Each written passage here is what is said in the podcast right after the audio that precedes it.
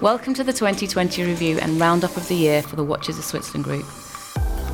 The guests we have for this episode are Mark Tolson, Head of Global Watch Buying, and friend of the group, Bill Prince, long-serving watch journalist and luxury consultant. The roundup episodes are always really interesting for me as we review the last twelve months, and let's be honest, what a year it has been. In no uncertain terms, it's been a year like no other. So I'd like to talk to you both about COVID and how it's impacted the business, industry and consumer spending, review how products have been launched through virtual fairs this year, discuss key pieces that have come out, your favourite models and collections of twenty twenty, and end your thoughts with uh, how you think twenty twenty is going to proceed. Bill, it's great to see you. We've worked together before and you've partnered with the group on many occasions. But for those who don't know Bill, I'll give a brief overview. After a career in music journalism, Bill Prince joined British G Q as features director in nineteen ninety-seven. The following year, he was promoted to deputy editor and was instrumental in launching G Q Men of the Year awards. A regular attendee of its annual watch fairs, Bill continues to attend worldwide industry launches and in two thousand nineteen was invited to become an Academy member of the G P H G, Oscars of the Watch Industry. That's quite a resume, Bill. How are you? I'm very well, Faye. Thank you for that build-up. It's been an extraordinary year, as you say, and uh, it's very gratifying that we're here together, socially distanced, of course, to talk about what has, against all the odds, been an amazing year for watches, for, for aficionados of watch collecting, and actually for the brands who've really stood up and presented great, great product. Indeed. So it would be remiss of us not to start with COVID. Mark, you oversee both our U S A and U K businesses. Let's start how it's impacted the business and what we have done to navigate around it. I, I think one of the words you mentioned early on in the introduction, Faye, was, was uncertainty. And I think when we were all um, coming into this in um, in late February, early March, I think that was one of the key things. And when when the lockdown started, um, I don't think we had really any idea how we, how we were going to deal with it from a you know from a, a purely uh, professional work-related point of view. Um, and um, it's it's been a remarkable six months, uh, twelve months, whatever whatever we are now. Um, I think the business um, in the U K has been.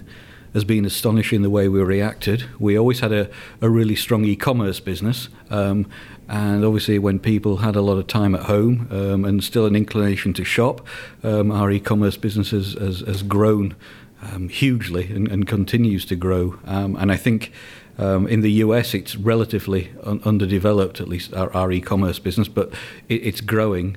And then from a physical uh, retail point of view, I think once we uh, w- once we opened, uh, we took all the precautions that we, we were required to take in terms of, you know, social distancing, you know, hand sanitizers, every, every um, and we were we were happy to welcome people back, uh, and people have come into the stores and they've been really really uh, really pleased to see us. I think um, we have appointment system, so uh, you know people can uh, book their slot. So we've done all sorts of things, all sorts of things like that, both in the U S and the U K. To, uh, to to um, to to encourage people to, to come out and shop with us again.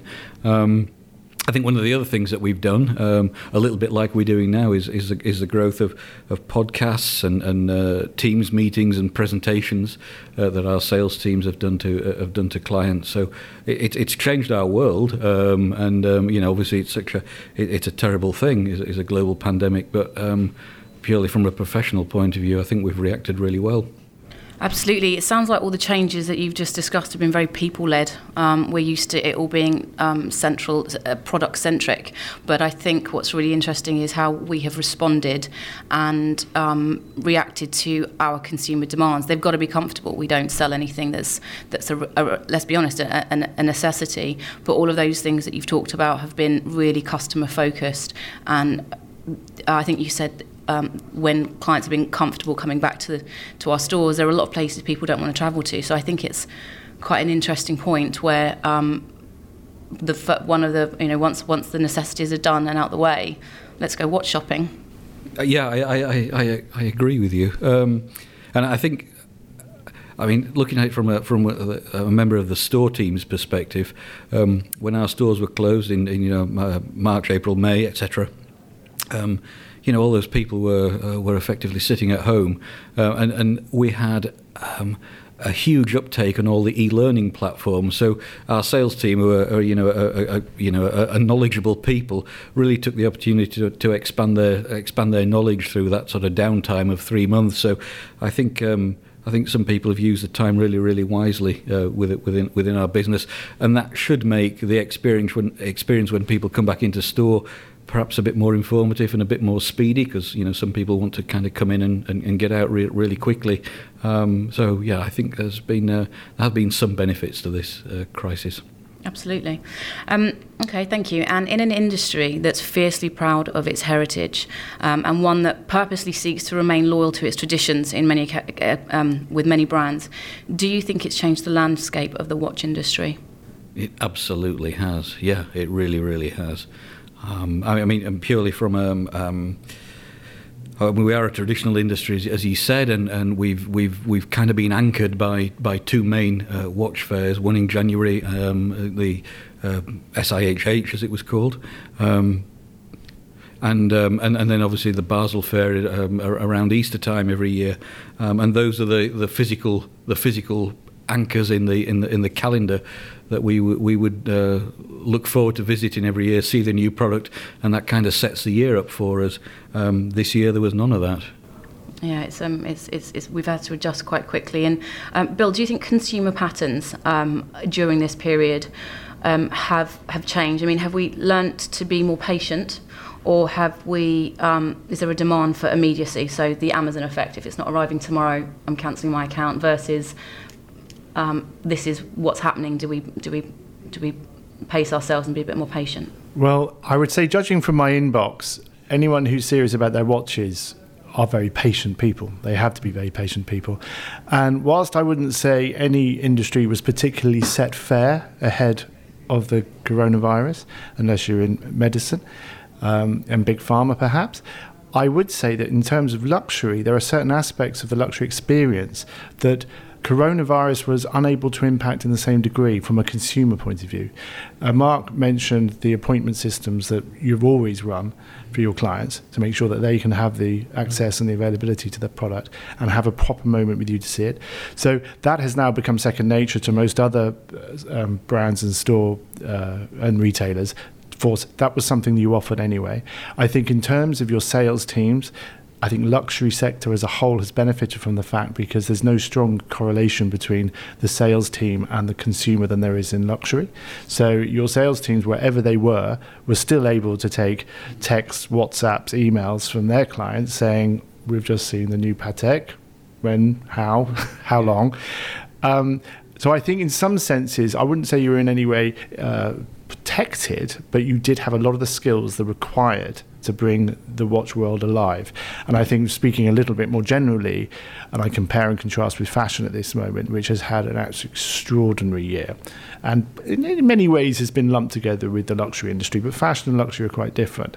And in terms of hard luxury, for which we refer to watches, you, I think the industry, by by the fact that the bulk of the industry is based in Switzerland, and we should say hello to Seiko and other non-Swiss-based watchmakers, but because the supply chain was necessarily centralised, um, and because of the reliability and those long tail relationships that a retailer as yourselves knows about, um, it has made things slightly more understandable, shall we say. So I don't think you lost, no one lost their customer base unless the customer base were not in a position to invest this year. But what you were able to do is recognise that your customer base understood implicitly what the relationship with you was, and you knew implicitly what the relationship with the brands were. So I didn't feel, this is a very long answer to a very short question, Faye, but I didn't feel there was any moment when the bottom fell out of watches in the, from the point of view of the consumer's interest. And as we know from our own uh, research, uh, yours and ours, is that when uh, people were in lockdown, they spent an amazing amount of time on on websites. And I think generally, as, as it always is, there's always an upside. I think that the educational element is spending hour upon hour researching watches that you loved and looking to see what might be coming next has actually resourced the industry. So there's many, many more people who know a lot more about watches in December than knew about watches in March. And that's true. I was going to ask if um, you thought this had forced the next level of evolution for both horology, um, our industry, or in fact wider retail. But um, you, you've covered that. Yeah, I mean, clearly it's it's um, springboarded it. Yeah, I think with respect, there is there there was a as every industry had change in its mind and was set fair to make change. This year has accelerated any changes they may have had. Where brands have worked specifically to change their modus operandi around sales or around marketing or around production, um, there's a much larger audience to recognise what's going on. I'm thinking of a brand like Panerai, who've been bringing these exciting uh, eco-led um, initiatives to market. Um, there's a new, larger audience who might be directed towards that, who perhaps would not have been aware of it prior to this, but now are because they've spent so much time researching the products. So I do think there has been ships on a rising tide. I don't want to give the impression that anyone's really had a great year, because it's been a very difficult year, but there has been the opportunity to explore and to understand much more than there was than there was before. Yeah, and we've had the op- the opportunity to research properly as well. I think there's so, and there's never been a better time for content. Um, No, I mean, I had to say it was a tricky time to create content. Um, but again, I think but because the watch industry has... Uh, taken such care and attention over its provenance. Let's face it, I mean, product is vital. Provenance is what gives the product its allure, its halo, its desirability, perhaps. So brands have always been, well, the best brands have always been very good at curating that provenance and putting it into great marketing tools. So from the from the project of putting that out there online, it's been relatively easier than if you were having to cover a catwalk show that never happened, or a piece of, it's a hard physical object that can be photographed beautifully. And obviously they've always offered animation. So, but the challenge is, how do you communicate around brands that were already, and we will come onto this, but already changing how they wanted to bring those um, bits of product to market. And that's where we started the year thinking, hey ho, here we go, and suddenly, where are the watches? Yeah. Yeah, and that goes back to your point, Mark, where are the fairs? But they were already in a state of change at the start of the year. So unlike some industries where COVID hit them like an absolute blank wall, the watch industry itself was having to face up to a few changes prior to the arrival of lockdown. I think that somehow prepared us for the fact it was going to be a funny old year, and it sure was.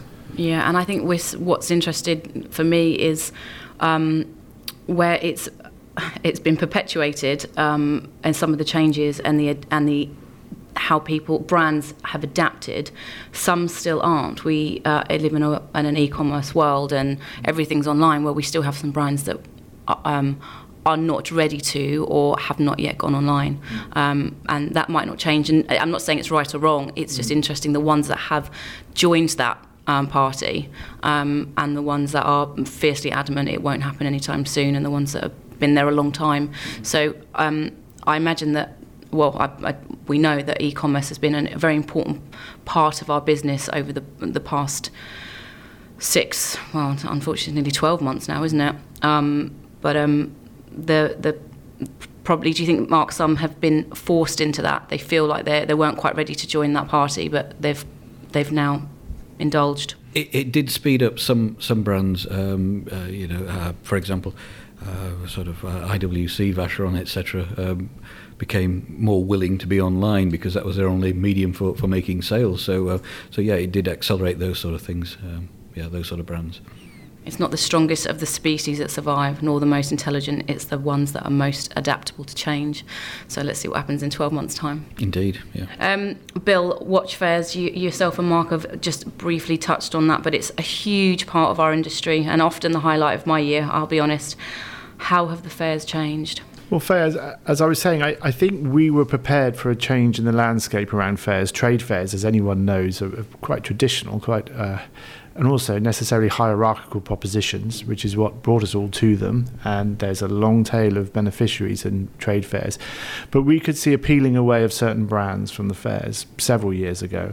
And this was complicated further by the rise of social media specifically, but also the um, websites that were starting to report in real time at fairs, which broke down the correlation, as Mark mentioned, between when you see a watch. I'll say that again because you mentioned it off air. Um, That broke down uh, the relationship between when the brand showed the pieces and when the consumer could hope to buy the piece.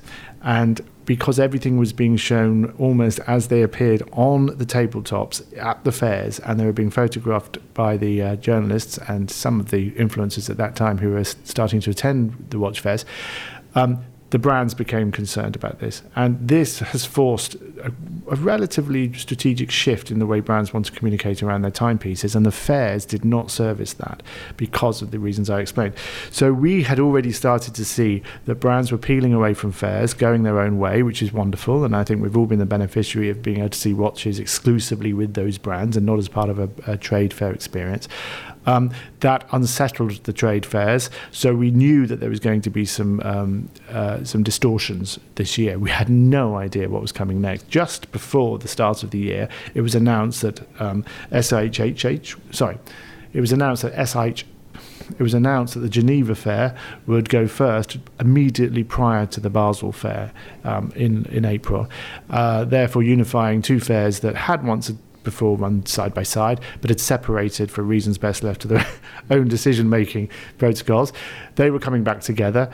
As it turned out, as we now know, neither fair took place. Well, however, one fair did take place, because the S I H H, as it was known, rebranded as Watches and Wonders and went online only, which was kind of ironic in the sense that one of the reasons the brands found difficulty with fairs was because they were showing all of their product at the same time.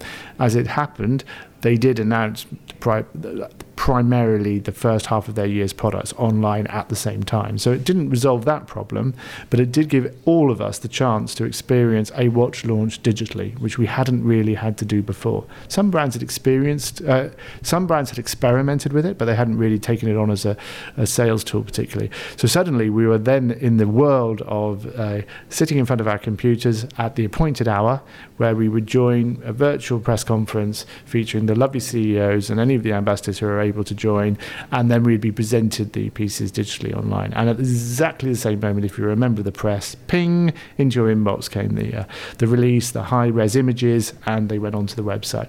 So it was a major shift. And, um, well, I think we can canter through the year if you wish, but the first event, ironically, wasn't a digital-only event prior to lockdown, prior to really COVID becoming the global pandemic. I, the W H O announced in late February, I think, that it had gone to pandemic status. But prior to that, when it was still an epidemic, the three of us found ourselves in Dubai with um, Louis Vuitton, Moët Hennessy, L V M H watch division for a, for a preview of their year's pieces. So we did get to go to one fair, and that was that was one highlight of my year, I think. But subsequently to that, it changed completely, and then it became, with the exception of Watches and Wonders and a later fair, which was always planned to be a, a physical event in Geneva, originally sl- slated to take place in uh, July, I believe, um, which later had to move to September, and then became a domestic, largely Swiss-only event, which was called Geneva Watch Days. Um, that's been our life. It's been about watching watch launches take place um, through the screens of our computers, and to join the dots in the sense that I think we all feel that when we go around the fairs, we very quickly get a feel for that year's product and some of the trends and some of the style leads. And obviously, it gets a great moment for us all to chat away with the the, uh, the brand's uh, representatives as well. We lost all of that, I felt. I think we didn't quite have that global sense of what was happening. So it invented a lot more work trying to join the dots, so to speak. But overall, I think technically it, it didn't seem to suffer. And um, operationally, it's a given that it had to take place in that way.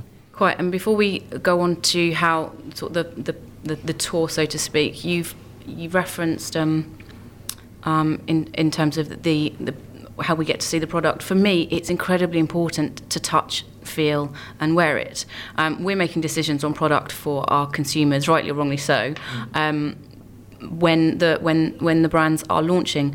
Mark, do you think this had an impact on how we made our decisions as um as, as a retailer this year? Because watches, um with all the experience I have and um, my personal experience, it is an emotive purchase as, as as much as everything else. So Bill correctly said, it's you know it's it was, in terms of how it's been launched, it's quite black and white. There's there's a process to it. The process was, and it was delivered well, all things considering, um providing your internet didn't go down. But um the flip side is the tactile element that we completely missed out on. Do you think that would have a that has a longer term effect on how we considered and purchased and made our buying decisions this year? I mean, uh, personally, it affected me because, you know, we, we saw, for example, and I guess we'll talk about it a little bit later, but when Breitling um, re- rejigged the Chronomat Um, as, as a forty-two mil case on the on the on the roulette bracelet, we saw it on screen. Um, And then it wasn't until about a month and a half later that I went into our warehouse to actually physically look at the thing, because I'd never actually seen it in real life. And you put it on and think, oh yeah, well, that's worked out well, you know. And you and you and you're quite fortunate when you're looking at it that it's um, that it's as good as it looked on on on a screen uh, in real life. So there's all those sort of things that um, that. Um, do do affect your decision making. You know, there were some watches which uh, you know I wouldn't necessarily mention that you look up, you looked at on the screen and thought, oh yeah, that looks really good, and then you're maybe slightly disappointed when you see it in real life. So it's kind of swings and roundabouts. Um, I, um, I you're right. The physical aspect of seeing the watch, putting it on, is is, is really really important. Um, but the immediacy um, of, uh, of of the uh, of actually seeing the product on the screen, as as Bill referenced, is really important. And I think one of the other changes was actually that, um, again, coming back to Breitling particularly, um, although some other brands did it as well, you see the product and then it's in the stores the following day, which that's great for the client, because you know you, you, it condenses all the marketing and all the hype about the, the brand into into into one day, and then the following day they're in the stores because we've done that we've done that pre-work. So that's that was an interesting change.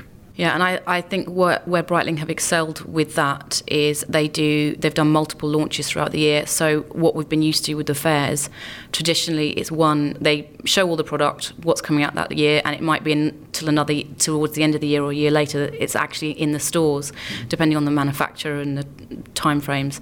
Um, but what Breitling have done and d- delivered really well is several smaller capsule launches or extensions of their ranges, and as you say, it's been immediate from the launch. So they've been quite forward thinking and, and market led, so they've taken this opportunity. They still would have had that in, in production. Mm-hmm. It's just how it's been delivered, and I think they've they've um, grasped this this situation well. I think Rolex was another as well, the September launches. They were in the stores the following week, which, you know, it's terrific. I, I, I'm sure we'll come on to this later, but I think that's a fundamental point. The the idea of see now, buy now had entered the fashion world several years ago, and the concept of multiple drops, which you describe, has been in fast fashion particularly, but in most fashion now for many years. And for the for the uh, for the journalist, for the hard-bitten journalist going to the fairs, there was always a sense that there was always a drawer below the drawer they were taking from to show you watches, mm-hmm. which is what the you guys would be looking at, mm-hmm. because it would be the second half of the year or the yeah. late half of the year.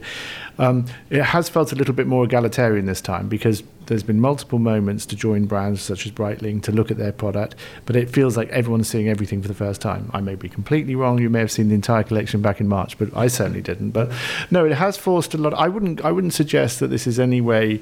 Uh, a re- it will never be a replacement for, for being able to handle the watch and, and coming, and also sitting there with someone who can talk knowledgeably about the watch with you and can actually, you know, show you elements that even you with the naked eye probably wouldn't spot the first time unless someone's there to say, have you noticed the claws on the Constellation? Mm. You know, it's it's um, there's so many things that, that need to be done uh, uh, with the watch with you. But it's it's I, I do think the brands have worked incredibly well. I also believe that they were very functional about how they how they kind of they did. By and large, shut all production in Switzerland, as we know, for several weeks, and in cases where they could, where resilience was at the fore, they could close for slightly longer, and then they brought back services, servicing, and then marketing, and then finally sales. But it has allowed them to keep up that sort of rhythm that otherwise would have been lost. And, and it, it, with an industry that isn't as centralised and isn't isn't as vertically integrated, frankly, I don't think it would have coped as well. So all things in, taken into consideration, they've responded really well. I, I think so. Given as I as I was saying, is given uh, that given that the their approach to marketing their watches, and for your sakes, the way that they were bringing pieces to the uh, to the floor of the trading fair, trade fairs, um, I think they were coping with a massive shift in their approach. And then COVID came along, so they almost had to work, as we call it in DJing, two decks at once. You know, you're trying to deal with the technological, I'm not a D J, technological uh, disruption over here and a COVID-based disruption over here. And I think fundamentally those brands that will survive and the brands that have done extremely well this year are the ones who managed to do both.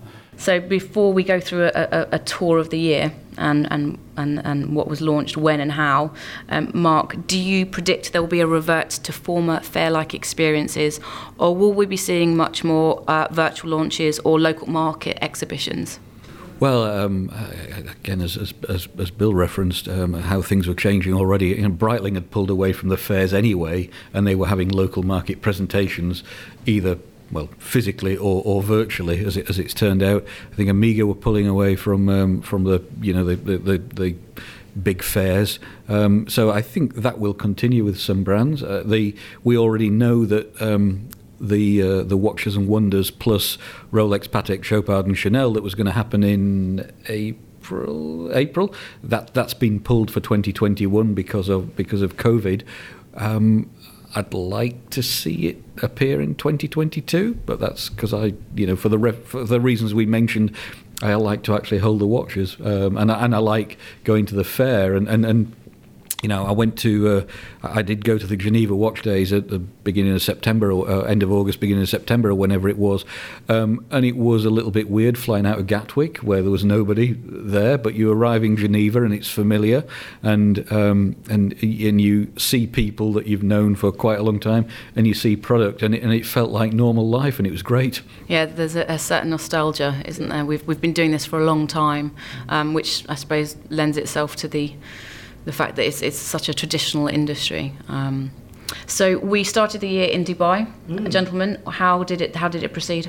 Well, it proceeded very well at Dubai, in the sense that L V M H took took the lead, in effect. And um, as Mark said, there was a lot of peeling away from the fairs. Um, I think they'd prior they'd, they'd just about announced that they weren't they were reviewing Basel World that would have taken place this year as perceived as being their last. Is that correct? And, but in the meantime, they were clearly road testing the idea of doing a standalone L V M H watch division event, and they chose Dubai. And those lucky enough to stay at the Bulgari Hotel recall that this was something that was very uh, clearly oriented around telling the brand story under the roof of the L V M H watch division story.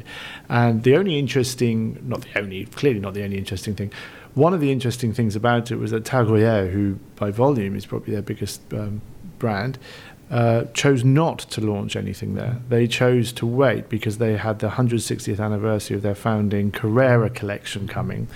And to a point I made earlier, I do know that their watch that they launched in January was being passed quietly around certain individuals that I didn't get to see. But setting aside Tag Heuer not using the Dubai event, what was striking was how successfully Hublot and Bulgari and Zenith particularly, which had a very strong collection straight out of the box this year. I mean, I have to, I have to say they'd come off an extraordinary year before with the fiftieth anniversary of the El Primera and done some fantastic iterations, and then come straight out of that and been in Dubai in January, and then we saw the Elite, and it was it was it was a really strong collection. And Hublot, of course, mm-hmm. who could forget the youngest brand of, of them all, um, celebrating forty years of, of Hublot. And you thought back in January, well, Hublot are not shy. I mean, Hublot like a party. There's going to be a lot of Hublot based events mm-hmm. around this, and of course, what happened next. So there was that wonderful moment to see the the integra- the in, the integra- yeah the integrated bracelet on the Big Bang for the very first time. I mean, it was a great moment, and we were in Dubai, the sun was shining, it was January, what wasn't there to like? So you set out at the beginning of the year, Mark, thinking, well, here we go again, and we just waited to see what the newly unified Watches and Wonders Basel World might look like in April. Mm-hmm. But then the hammer fell, and I think from that moment on we really were walking in the dark for a long time. And everyone was asking, what are Rolex going to do? What are, what is Patek Philippe going to do?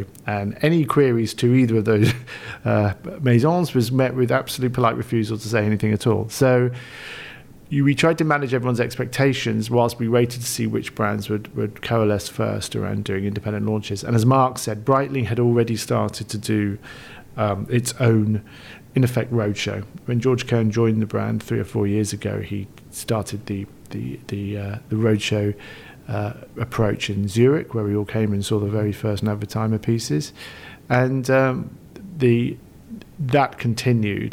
And I think Breitling very quickly recognised this is something we've been preparing to do anyway, and we should just press the button on it. So what would have been a, a roadshow event became in effect a videoed mm-hmm. diary of a Breitling launch. And I think the first one was when Breitling joined Kelly Slater, one of their squad members, mm-hmm. uh, in the desert outside L A. It is amazing uh, artificial wave centre, yeah. and George Kern was spotted climbing onto a surfboard there, and from that moment on there was the sense that they were fine. Mm-hmm. And then we were really waiting to see what happened around Watches and Wonders, and that was, as we expected, very quickly that was announced as a digital only event, which went live, in effect virtually live, on the same dates it would have opened. Mm-hmm. So in a in a funny way, we are creatures of habit, we are creatures of uh, of tradition in this business, and and the fact that they didn't move the dates or separate the individual brands to give them their own little day in the sunshine, as you might perhaps might have expected them to do, they did all use those days, and it was actually functionally very successful, I felt. Um, and they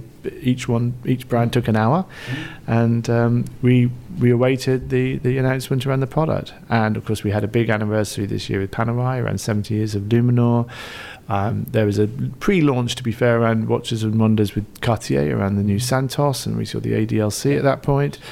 And um, I suppose it was very good that it did come thick and fast, because by then we understood that there was no similar event planned for Basel. Basel had basically shut up shop.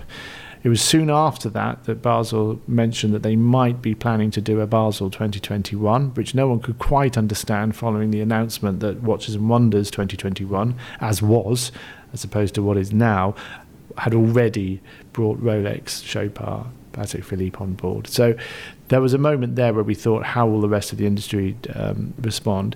We then had, with respect to many other brands, we, we then had quite a long wait for Patek Philippe and Rolex to announce what they were planning to do. Still, the tension built and the tension built. And then finally in June, we saw the six thousand seven, the steel case Calatrava, which is the uh, beautiful um, and a commemorative piece for the opening of the uh, new uh, production facility in Geneva, um, which was a which was a stylistically a, a fascinating watch. I mean, I think you'll agree. It's it's it kind of bridges that gap between a, a dress piece, which we, which is what the Calatrava exists to represent, but also the colourway, the blue dial, the cross hatching. Um, gave it a real sports feel. I mean, it was an extremely, I thought it was an extremely prescient piece to drop in the middle of a year where everything was changing. So it was a disruptive piece for a disruptive year. Um, and yet still no no sign, or certainly no sound coming out of Rolex. So I, that's when, for me, that's when the uh, the internet, which had always had been febrile for quite a few months by then. I mean, people had spent a lot of time at home and a lot of time researching watches. So even those, should we say, what can we call them, lay people? Should we call them the, should we say not our fellow travellers? Those who probably don't follow the watch world inside out. Even those individuals were sort of texting and emailing going, what's Rolex doing? I'd like to know what Rolex is doing. And then finally, as we know, we... we We uh, instructively, I think, in the case of Rolex, we got to see the pieces, and they came to, in our case, they came to London to the Rolex H Q in Saint James's Square, and um, extraordinary uh, uh, P P E in place for all visitors to the uh, to the august house of Rolex, and. Wow, I mean, didn't it make a huge difference, particularly to see the new um, Oyster Perpetuals uh, with the coloured dials? I mean, to see those in the steel, in the metal, as they say in the car industry, but you know, to see them in your hands, it reminded you why it's so important to go and, and, and see product face to face. They were stunning. So, in in in a, in a short time, we had moved from a necessarily digitised launch process back into something which felt very amenable, safe, but also very personal as well. And I think that's what the watch brands were able to do, because they know at the end of the day the story is we produce the watches, but it's the consumer who brings them to life. It's the person who owns the watch that gives it its validity, in a sense, and that's what makes them so special. So it was a, it was a fascinating year. And of course it didn't end there. Omega had been d- delivering pieces. I was very fortunate as a member of the press to receive to my door a very well packaged collection of three or four of the new Constellation pieces, and that was probably back in September time. And for a brand to have to go from inviting journalists onto their stand in small groups for many days to then having to go through the heavy lifting of delivering watches to people's private homes with all, all the necessary insurance and safe, safeguarding that has to go on, including the cleaning of the watches before and after. I mean, it was a fundamentally amazing operation for them to have pulled that off, and a few other brands did the same, but it wasn't the most practical or easy way to go about delivering uh, products into the hands of those that wish to write about them. So I think with, to bring to draw this to, to a conclusion, from a marketing point of view, those brands that really investigated how their audience in terms of media wanted to, to witness and to work with the brands around the new product. Those that were the most creative, um, I think, really did a fantastic job. And coming back to Tag Heuer briefly, because we will come on to our watches of the year, but they had held off that beautiful moment in Dubai, mm-hmm. and we had to wait until late summer. They, they, they'd launched the connected watch early in the summer, which was a which almost lent itself to a digital-only launch, in a sense, because they could animate all of the dials on online. But um, we had to wait a bit longer for the for the uh, pièce de résistance piece, which is the new Carrera Sports and Carrera Chronograph collections, which, again, annoyingly, I've yet to get into my hands, but um, surely that won't take too much longer. I'm sure we have some here, haven't we?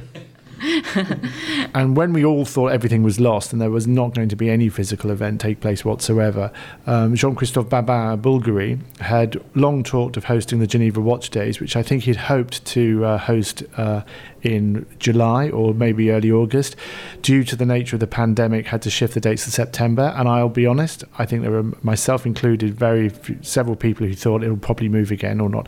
But he held the line and it took place. And I think they pulled from a local market by and large, but Mark, you travelled mm-hmm. to the fair. Sadly, I only witnessed it online, but obviously Girard-Perregaux, yep. Liz Nadin, and the Bulgari Aluminium, which was a, is an amazing piece. That that that that, that, that it, it's very true. I mean, it was nice to go out there. Um, they they pulled it together really really well. So um, a lot a lot of the presentations took place in boutiques. So you went to the Ulysse Nadin boutique, and Girard-Perregaux had a kind of pop up uh, boutique. Um, some of the events took place in hotels. Um, so we saw Beauvais in, in, in one of the hotels there, and, and you mentioned yeah the, the Bulgari Aluminium, um, Bulgari Bulgari, uh, which was um. Uh, sort of reimagining of a watch from the well nineteen eighties, nineteen nineties, I think it was. Um, but it, it was great to see an aluminium watch with, with rubber, and it was it was it was it was proper authentic Bulgari really, and, and, and a good entry price point really as well as uh, two and a half thousand pounds I think or something.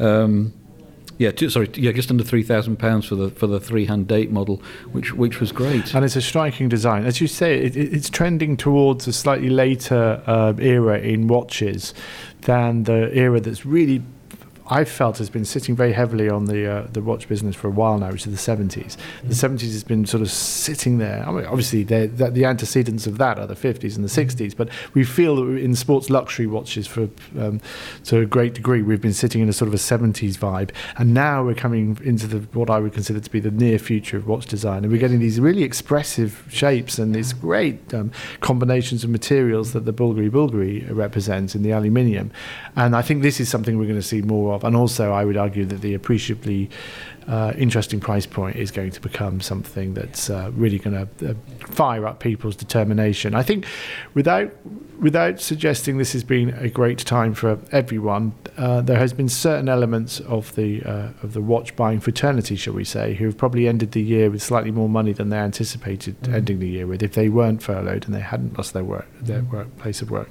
Um, that seems to have translated directly into the um, a run on certain models of watches. You touched on the relative availability of the Oyster Perpetuals, mm. but I wonder how the Submariner is looking if I was about to come and see you for a... I think it's a, yeah, yeah, that's a yeah. that's a problem, yeah, yeah, yeah. yeah, which is almost why we passed over the the, the, the steel professionals, the, uh, the the the Submariner. I mean, they did, you know, they, they, they did a good thing there. It's gone back to a black dial with a, with the um, with with the green bezel. It, it looks really really cool. Thank you for that that tour of the year. It was been quite nice to sort of review in a chronologic order, um, what happened when and how, um, and there's been slight differences, but it's great to see that we came back to actual seeing physical watches with Rolex, um, as you said, all incredibly sensitively, but um, it was great. Uh, Mark, let's talk watches. Um, look, key launches this year. Go. Good. Oh, um, goodness me. Well, I, I mean, it was a year. It was a year where there was, seemed to be so much. Um, and a lot of it, a lot of it came from Breitling, um, as, as we sort of, as we've mentioned in passing already. I mean, they, um, they've really gone to town on ladies' watches. Not a traditionally feminine brand, but um, they, they introduced the, the thirty-five millimeter Navitimer um, around April time, around around Watches and Wonders, but they did it in their own way. That's proved to be an incredibly, uh, incredibly successful watch. Um, and then later in the year, around September, October time, I think it was, um, more ladies' watches with the with the with the Chronomat thirty-two and thirty-six millimeter. Um, and, and it shows, I guess, it shows a real change for, for that brand to be focusing so heavily on on ladies' product. Um, and, and they were all great watches. The, some interesting dial colours, like mint green and copper, et cetera. So, um, as well as larger ladies' sized watches, um, there was also this colour element coming through quite strongly with many brands. Um, but in terms of, do I, gosh, I can't pick out one watch through the year. I mean, there were so many things that were that were, that were really lovely. Um, I mean, again, we can talk about colour with, with Rolex, perhaps. I don't know. The, the It's interesting, isn't it? Because we were desperate for uh, almost things that brought cheer. It's, yes. it's so interesting. Yeah. And obviously those watches had been put into production many moons before yeah. we thought we'd all be in lockdown in March, and yet just to see the five colours together, I mean, it just brought a smile to your face. Mm-hmm. And I think generally we've seen uh, uh, iterations of colour coming through. I think Fumé and enamel has mm-hmm. made a huge difference to the watchmaking world. The métier d'art that obviously um, several brands are com- is completely endemic in their manufacturing has now found its feet elsewhere. I think for me the colour was amazing, a, a big story. I think what had started several years ago with a, an adroit reappraisal of the steel watch, if you know what I mean, it's there were some brands who'd slightly neglected to put higher complications into steel cases, and we, and we are now we saw some wonderful examples. I think of the Jaeger LeCoultre Master mm-hmm. Compressor range with the f- yeah. full calendar chrono. I yeah. mean that was a That was a marvelous piece, and and the moon phase and the and the and the, the day date versions as well. I mean, I, there were very strong collections throughout the year, and um, it's as you say, picking out an individual watch or picking out an individual collection. Even I thought I W C's Portuguesa collection this year was was astounding. I think both for the colorways that you mentioned, and again for bringing the time only forty millimeter to market, which had slightly been lost in the Portuguese expression, because I think that prior, prior to that they relied on the Portofino to cover off that, I, don't, I hesitate to use the word entry level, but that simple mm. classic steel round case um, yeah. time only watch. I thought that was amazing. And then you have Vacheron Constantin doing extraordinary work, some mm. cases in one of a kind pieces, but you know there was no shortage of fine fine watchmaking this year. Going back to ladies as well, Vacheron yeah. were the only brand I think that brought out ladies only collection, because whilst yeah. Breitling were focused on mm. uh, ladies product, they obviously brought out um, as part of their different launches. So yeah, Agerie was yeah. their was their their key launch um, at the beginning of the year. Dress watches, of course, um, if, if if you had a chance to see them, um, and yeah, and, and the, the the I W C were very loyal to their well, they, the collection this year was Portuguesa, so they did the port and the starboard mm-hmm. dials mm-hmm. on the chronograph, um, and keeping with the nautical theme. Um, my favourite actually was the Yacht Club chronograph, large case, mm-hmm. and it's just under forty-five. forty-five point six mil, yeah, but uh, big, big watch. I've rounded it up, but yeah, um, and it's the only uh, so steel and rose gold. It's the only bimetal um, watch in their entire catalogue, which I, I didn't didn't realise until I was kind of looking at a bit more detail. Flyback chrono. Um, I just thought it was fun. It just really made me smile, yeah. and it came out when things were normal. In that mm. we hadn't we hadn't we barely heard of um, of, of COVID. They we did the preview again. Uh, funnily enough, that was on on um, on on a on a virtual call, but um, that one stuck with me. No particular reason. I just thought it was great. Yeah, big watch. As you say, bracelet watch. It's integrated bracelets. The whole sports watch thing is is, is a is a big deal. Yeah, know? there was quite a lot of integrated this year. You've already yeah. touched on well the Hublot. Hublot, yep. Uh, at the beginning of the year. Um, then you had the H Moser Streamliner, which which was an early that was an early appearance, wasn't it, by the Streamliner, and that was a phenomenal piece. Yeah. And uh, there's yes, I think we could see some strong trends that had established themselves at the beginning of the year, but then it was interesting how, whilst we recognised that what the trends had been and were going to continue to be, we kept seeing these extraordinary mm. colourful watches. I'm thinking the the, the rainbow um, Super Ocean from Breitling. I mean, yes. that was you know that was just extraordinary, and it's it'll be interesting to see whether this this um, I don't want to use the term levity, because I don't think it's done in any kind of um, sense of humour sense. It, but if this this this expression, if this much more relaxed approach to how you colour up a watch, if that becomes something that's um, that's that stays, and it isn't just something that was. Uh, De- deemed to be suitable for the season, so to speak. I,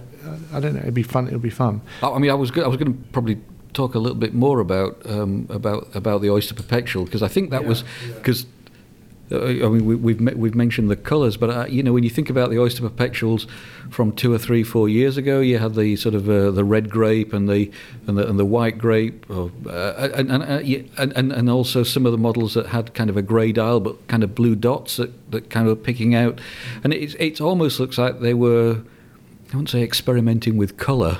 Prior to this, it's in my head, I think they were maybe experimenting with colour. Prior to these these, these vibrant dials, the coral red, the yellow, the the green, and the and the candy pink. And and I I, I think I think the Oyster Perpetuals, um, you know, they're, they're starting around four thousand pounds, so they are in, in some ways affordable. They're, they're accessible because you actually stand a reasonable chance of buying one. Um, but, but, but, but I think... Um, It's it, it's everything. It's it's the stem of Rolex, isn't it? You know, you you've got the uh, what was it nineteen thirty-one the the the, the no, sorry nineteen twenty-six the Oyster case, the Perpetual movement in nineteen thirty-one, and, and those are the those are the embodiments of Rolex and everything that followed through. For in terms of Submariners or or Daytonas, that they're an extension of that intrinsic.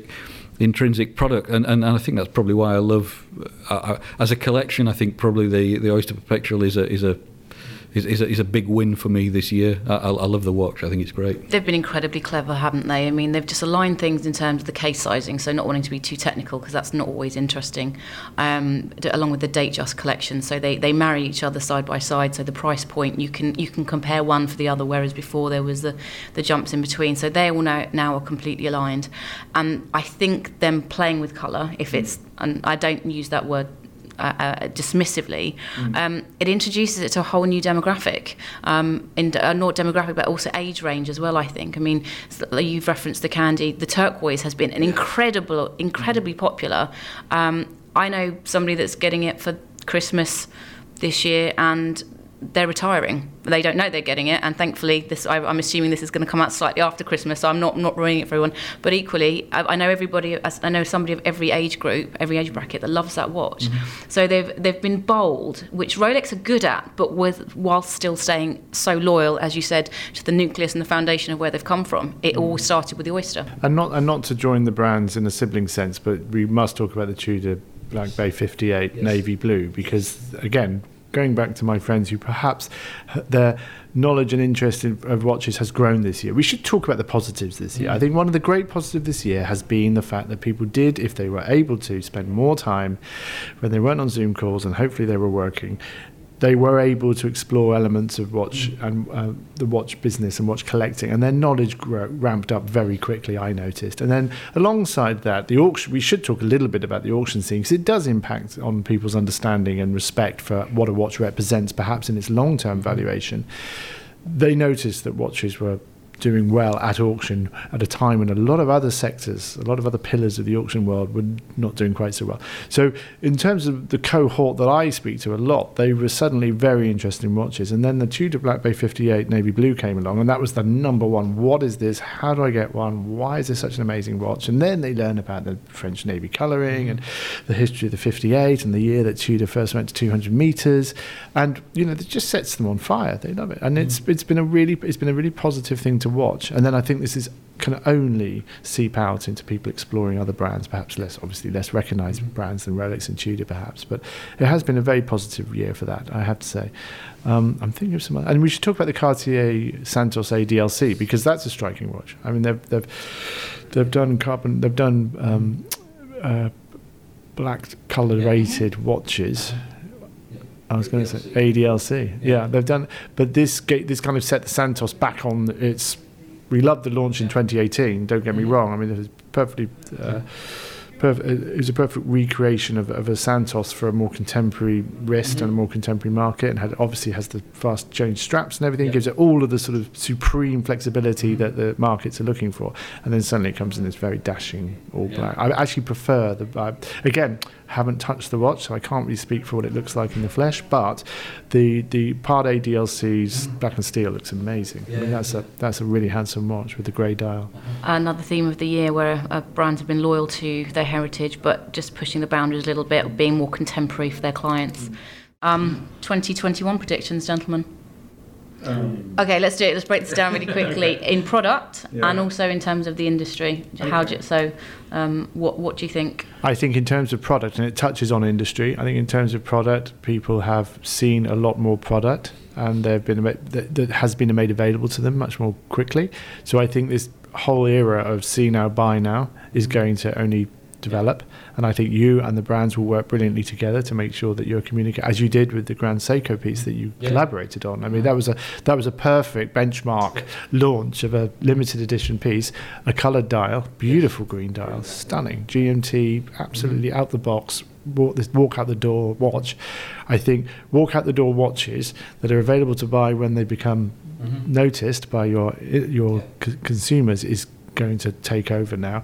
People have been talking about elements of personalization in watches, and I think that will continue, but I don't think it's uh, the, I don't think it's the biggest.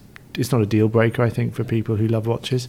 I think they want, I think by and large, they want the houses to create the watches mm. that they want to desire, rather than yeah. they get the option to swap out a bezel. Mm. Straps and the like may be something that people, you know better than I, whether people need that.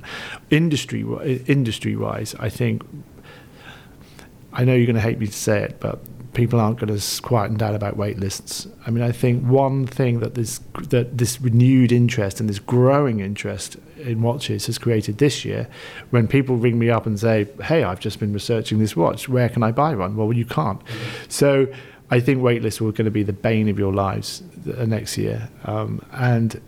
Hopefully, and I say this with respect to those who are waiting for these watches, hopefully the number of styles and designs and models that are that are waitlisted will grow. So it won't just be two or three heavily, as we say, hyped pieces, um, which become almost ex- impossible to attain. I think there will be a growing waitlist. Well, to be the Tudor Black Bay mm, uh, yeah. fifty-eight yeah. navy blue. I mean, that's waitlisted. I mean, th- that is not a.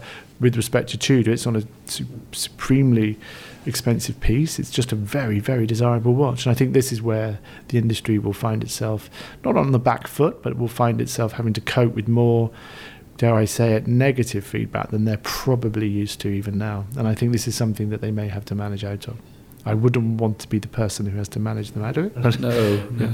But I think I think the the point about people who were were, were either furloughed or working from home, weren't travelling, didn't go on holiday, and and, and they've they have accumulated some uh, some money. Fortunately for some people, uh, and as you're saying, all that research online, I think that probably has sort of propagated an expansion of uh, of waiting lists, because people have suddenly thought about a submariner, and suddenly they've got, if they're lucky enough to have eight or nine thousand pounds in in their bank that they haven't been on holiday, et cetera, they're wanting to ma- know maybe why I can't get that watch now. Then you know now they've got this interesting watches, so yeah, it probably will be a little bit difficult. I, I don't think the problem will go away, but perhaps there will be a greater transparency as to yes. around why there is a problem. Because at the, at the same time this year, I noticed, and it started late last year, I think the Omega um, oh oh seven watch that Daniel mm-hmm. Craig took a hand in designing. Yeah.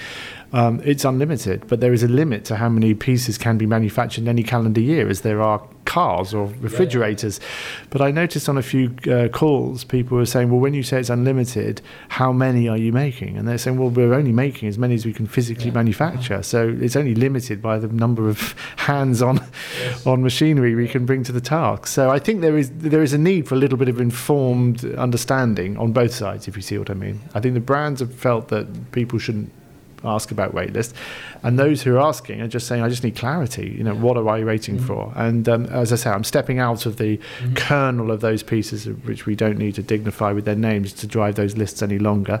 So um, it will be interesting to see if there's a little bit more transparency about how uh, how watches come into being. And conversely, on the waiting list and the research element that you brought up, um, perhaps people will be a bit more considered and realise they don't necessarily need those specific watches, and um, there's a bit more. It's not just the very, very big brands or the real commercial element. They'll might think about um, a brand that's got a slightly different heritage, like Zenith, for example. Or mm. so, I'd, yeah, it'd be interesting to see if it's going to have an, an effect at all. You've sp- spoken about the negatives, but equally it could be um, con- more consideration on the purchases. And very quickly, I think that the interest in online auctions, which did absolutely proliferate during the lockdown, I mean, the number of online auctions that took place was phenomenal and very responsive to the situation, because it was a small pack, it's a small item that can be transported very rel- relatively quickly. It's not a Picasso, you know, you can get involved at a very re- regular rate. At the same time, the sale of the Tag Heuer Monaco that um, Steve McQueen gifted to his mechanic after the Le Mans filming, you know, went for over two million dollars. So that to yeah. your point, Faye, really gets noticed. And then people say, well, tell me about Tag Heuer, tell yeah. me about the Monaco. Oh, the Carrera has been relaunched this year. Yeah. So there is an extraordinary, um, uh, I think there's a there's a massive uptick in understanding and interest around watches, which is, as I say, is one of the very few silver linings of what has been a pretty terrible year. And Mark, your predictions for next year? Goodness me. Um, I, well, um, I, I mean, from a... Um, I mean, I, I, I spend a lot of time um, working on, on, on Patek, and uh, I think um, I from them I would like to see if, you know, I'm, I don't have a crystal ball, but um, I think they ought to expand the Calatrava line a little bit more um, because that was something that was missed. I, I think, you know, the six thousand seven that, that we mentioned, they were making a thousand of those, so maybe that's where all the automatic movements went that would have normally been in the in, in sort of Calatrava. So I think that would be, a, a, I wouldn't say accessible Patek, but but something around twenty-five, twenty, twenty thousand pounds from from Patek would, would would be great uh, to to re re-energize perhaps the Calatrava line. Uh, that's just a, a kind of personal wish from me. Um, but I mean, we have got we have got things to look forward to that we know about already. Like uh, you mentioned the uh, you mentioned Omega, the, the the silver Snoopy. I mean, that's uh, that is a waiting list, um, you know, uh, a waiting list watch, but it is limited production. But that's good. That's an amazingly playful watch with the uh, with the sort of lunar module go on on the on, on the case back, going around the dark side of the moon. Um, when when the chronograph's activated, I mean that, that that's fun. Um, that's a stunning piece. It really is. I mean, yeah. that was yeah. just very quickly. They, they, they again, it was a virtual launch that I witnessed, and they when the uh, when the Omega colleague in uh, in Bern turned the watch over, and he explored the whole architecture of how Snoopy yeah. sits behind the moon and only appears from behind the moon fourteen seconds after you deploy the chronograph hand. It's just which for those that yes. followed the uh, history yeah. of Apollo thirteen, those yeah. is how long that the uh, burners had to uh, had to fire in order to uh, get rerouted back to Earth. I mean, that and level of authenticity yeah, is that's yeah, attention yeah. to detail, isn't it? It really is, and the story. You've got again, to applaud them. You've got you've got to take your hat off to them because it's just a phenomenal piece of engineering. And if you think about the twenty fifteen anniversary piece, which basically quadrupled in value in about three years flat, this is these are the sort of stories that actually translate into demand, and, yes. and demand fuels demand and fuels demand. But we need a trickle down. We and do you have any idea what you've just done to the waiting list for us on those watches? I do you. apologise. At least I'm being transparent about yeah, it. Yeah, quite. Yeah, no, yeah. no, no. There's no secret. So it's just, yeah. it, it's just that that's you know, it's just it's fueling it. Um, finally, one last question, and perhaps you could both answer with um, a one-word answer. twenty twenty, a year to remember or a year to forget? Oh, remember. How will you ever forget this year? It's been a defining year. I mean, it's for so many reasons, good, bad. Very few indifferent. Even the weather was brilliant in spring. I mean, everything about this year has been extraordinary. So let's just say we'll never forget twenty twenty. I, I'd agree. Remember, I mean, you can't you can't write this off as a as a as a, as a year to forget. Um, I mean, there's obviously lots of difficulties, but you know, from a, from a watch perspective, it's been it's been uh, it's been great. And you know, as, as Bill says, the weather was great in May. You know, so pretty wonderful. Mother Nature has a funny way of working. Um, so, Bill, Mark, thank you so much for your thoughts today and a review of what's been a remarkable year. You're right, not a year to forget. Um, a year of uncertainty for everybody, everywhere. However, brand loyalty has remained as customer confidence in spending on considered purchases seems to be unwavered and, in fact, increasing in many areas. In a period where so many retailers are facing challenging, if not crushing times, as a business, we've not taken anything for granted. When twelve months ago we barely heard of COVID nineteen, the challenges it's presented has not stopped us, and customer service for us has been vital. I've always had the approach in our industry that it's product-led, but now I've come to realise it's, it's come a second, uh, a close second, as this year has very much been people-led for me. Um, in the knowledge we don't actually sell anything that's considered a necessity, we've certainly learnt that this year. I can say with humility, and we as an industry and as a group have adapted, responded and remained positive throughout. And I for one looking for, look forward to a much brighter year with my colleagues, brand partners and of course with the two of you. Thank you very much. Thank you. Thank you, Faye. That's very kind. Thank you. Thank you for listening to the Calibre podcast. We do hope you enjoyed it. Please do subscribe and listen to other episodes on Apple Podcast and Spotify.